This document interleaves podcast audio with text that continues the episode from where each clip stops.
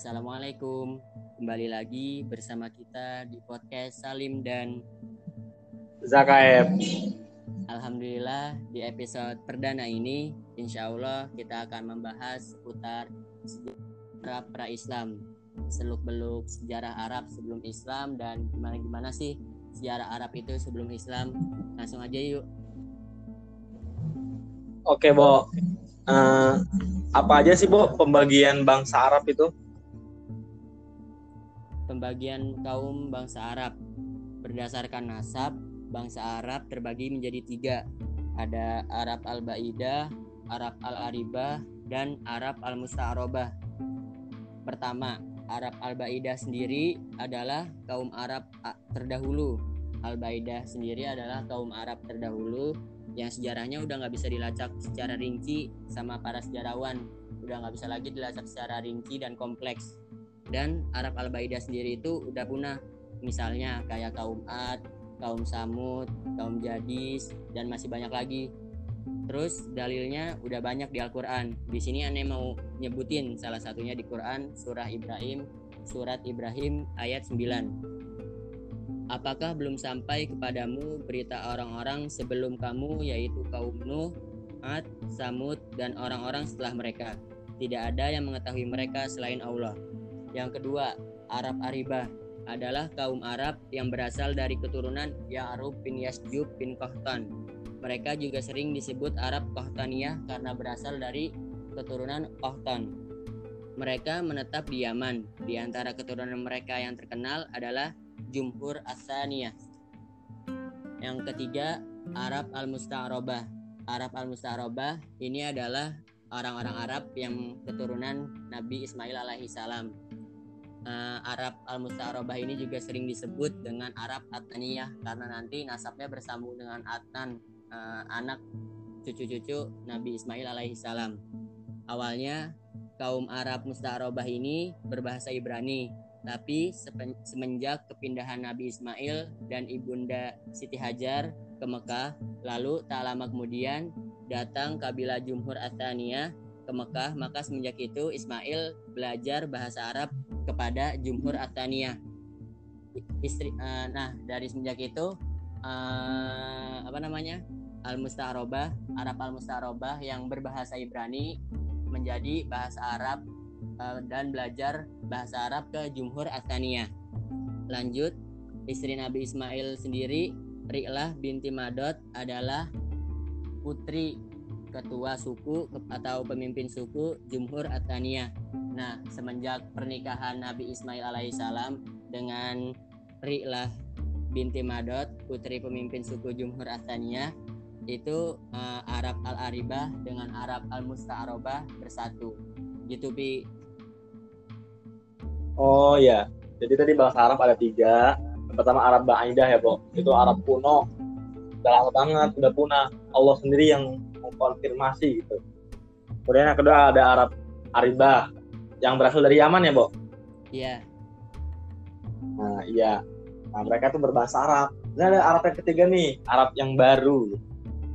Arab Mustarobah. Ya, mereka ini adalah keturunan daripada Nabi Ismail alaihissalam melalui salah satu cucunya itu Adnan jadi disebut Arab Adnaniyah gitu nah iya. dari sinilah Nabi Muhammad SAW ada ya bu dari Arab Musta'arobah iya benar dari keturunan Nabi Ismail.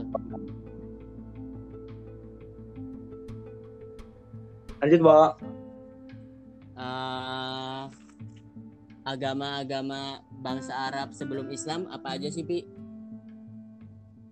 Hmm, kalau kita berbicara mengenai agama bangsa Arab pra-Islam atau agama Arab sebelum Islam, secara garis besar itu ada yang pertama yang paling mendominasi paganisme, yang kedua ada Kristen, yang ketiga Yahudi, yang keempat juga ada monoteisme Ibrahim atau bahasa yang sering kita yang sering kita dengar adalah agama Hanif agama yang mengikuti syariat Nabi Ibrahim alaihissalam.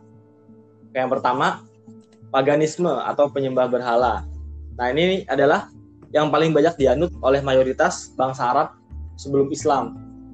Mereka menyembah berhala, tetapi uniknya adalah mereka juga percaya bahwasannya ada satu Tuhan yaitu Allah. tapi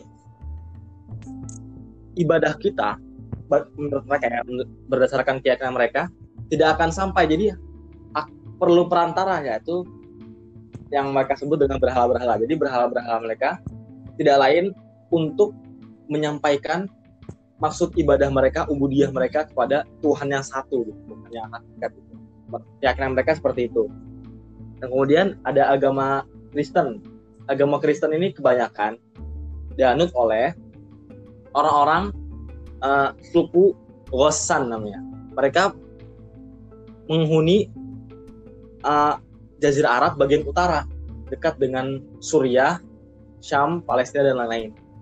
Kenapa mereka memeluk agama Kristen?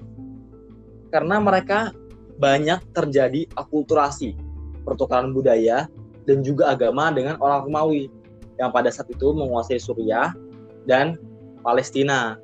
Jadi secara tidak langsung mereka kontak budaya dengan orang Romawi dan lain sebagainya sehingga mereka didakwahi lah tentunya oleh misionaris misionaris pendeta-pendeta Romawi sehingga mereka masuk menuju Kristen dan juga mereka mereka masuk Kristen uh, juga sebagai perlindungan politik dalam artian agar mereka tidak diserang atau dijajah oleh orang-orang Romawi akhirnya mereka masuk agama Kristen mereka tidak dijajah mereka hanya sebagai negara satelit atau negara bawahan daripada bangsa Romawi. Kemudian juga di sedikit di kota Najran di bagian selatan Arab. Kenapa di, di selatan Arab juga ada nih?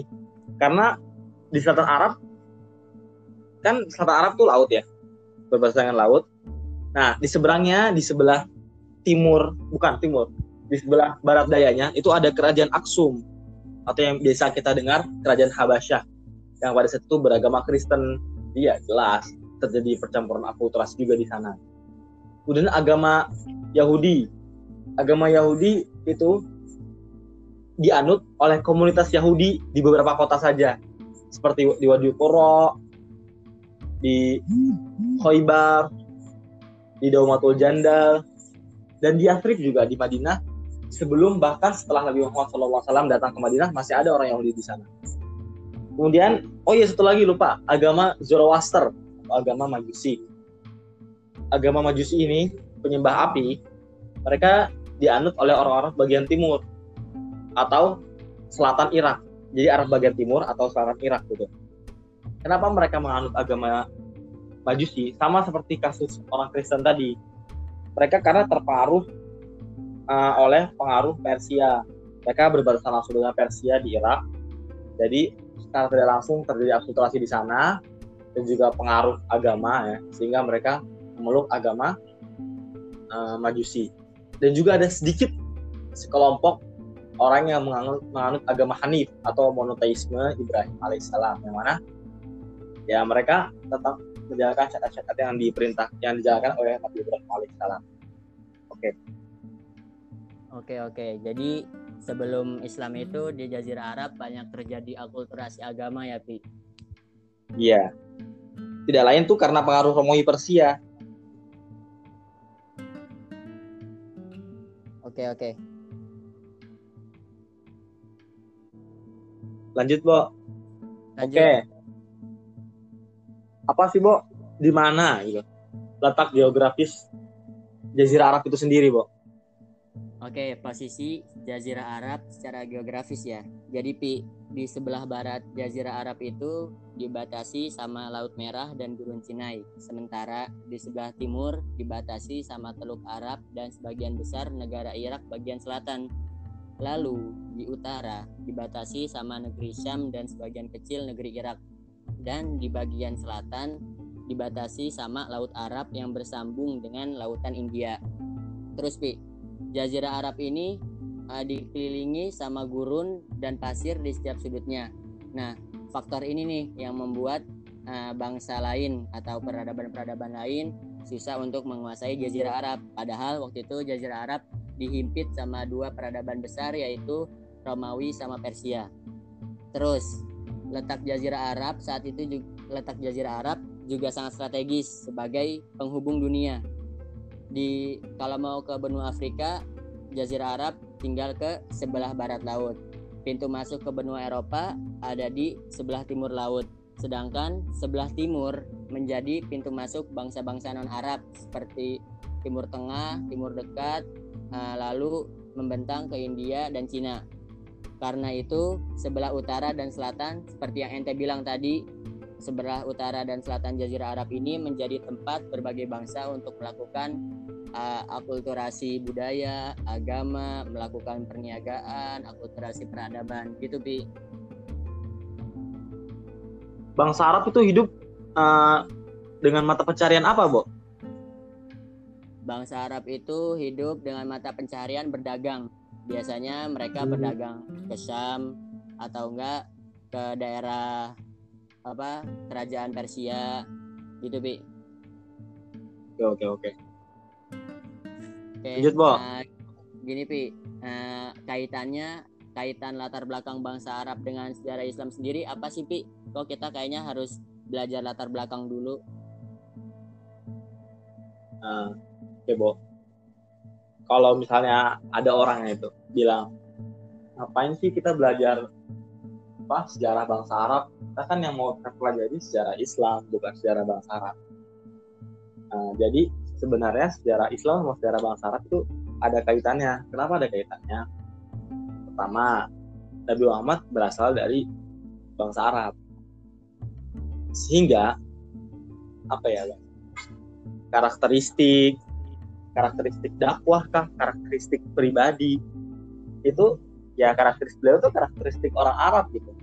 Jadi agar kita tahu seluk beluk dakwah beliau rasanya tidak lengkap gitu kalau seandainya kita tidak juga belajar sejarah bangsa Arab sama seperti sejarah-sejarah agama lainnya. Kalau kita belajar sejarah agama Yahudi kita juga belajar bangsa Yahudi. Karena emang ada kaitannya gitu antara kehidupan sosial dan kehidupan dengan kehidupan beragama antara kehidupan uh, berpolitik dengan kehidupan beragama, kehidupan militer dengan kehidupan. Jadi ada kaitannya semua, Bu. Ekspansi dakwah beliau sedikit banyaknya dipengaruhi oleh pergeseran dan pergolakan sosial yang ada di tengah bangsa Arab kala itu. Misalnya, kenapa Nabi Muhammad hijrahnya ke Madinah, tidak ke Taif? Itu kan tidak langsung ada kaitannya dengan faktor sosial uh, apa namanya bangsa Arab kala itu. Kenapa Nabi Muhammad uh, apa namanya lahir di tengah-tengah suku Quraisy? Kenapa nggak suku yang lain? Kalau kita lihat dari kita pelajari sejarah Arab ternyata baik semuanya oh karena suku Quraisy waktu itu adalah pemilik bukan pemilik penguasa yang satu kebetulan tinggal di tanah suci Makkah sehingga mereka memiliki kekuatan spiritual yang lebih di antara yang lebih daripada suku-suku Arab lainnya. Sehingga otomatis dong kalau ada Nabi Muhammad Shallallahu Alaihi Wasallam lahir di tengah-tengah suku Quraisy orang akan semakin segan terhadap beliau. Karena beliau lahir di tengah-tengah suku yang mulia. Lahir di tengah suku yang menjadi kodimul haram gitu. Yang jadi pelayan tanah suci. Seperti itu Bo Oke oke jadi uh, sebelum belajar sejarah Islam itu kita uh, penting banget ya untuk belajar latar belakang bangsa Arab itu sendiri karena sangat berhubungan ya, jelas, dengan itu. sejarah Islam. Penting. Oke oke. Uh, ya Pi mungkin segini ya Pi. Oke ya Bo. Mungkin segini dari kita kurang lebihnya mohon maaf. Uh, sampai jumpa di episode berikutnya. Semoga bermanfaat. Wassalamualaikum warahmatullahi wabarakatuh.